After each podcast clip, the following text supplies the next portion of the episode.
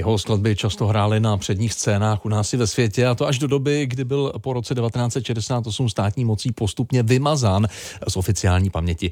Skladatel Jan Kapr, který byl protěžovaným umělcem, se totiž postavil proti okupaci Československa vojsky Varšavské smlouvy. Jeho příběh a netypické hudební postupy připomíná také dokument s názvem Kapr. Ten bude usilovat o českého hlava ve třech kategoriích. Nová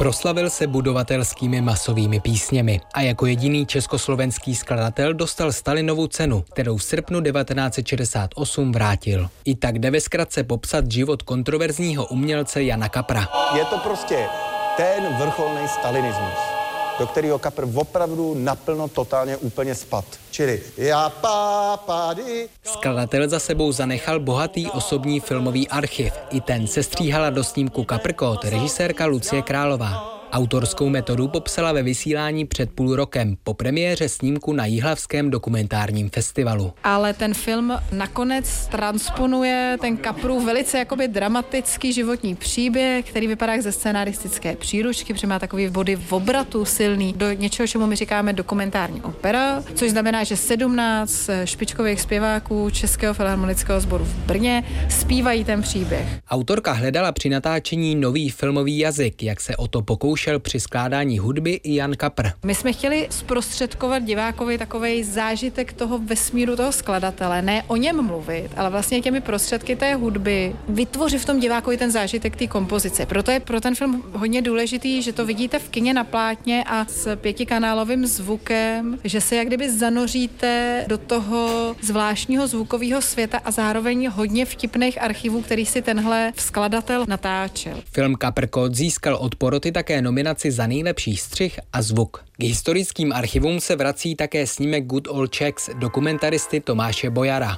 Kdo se rozhodl pro zahraniční odboj, musel z protektorátu co nejdřív pryč.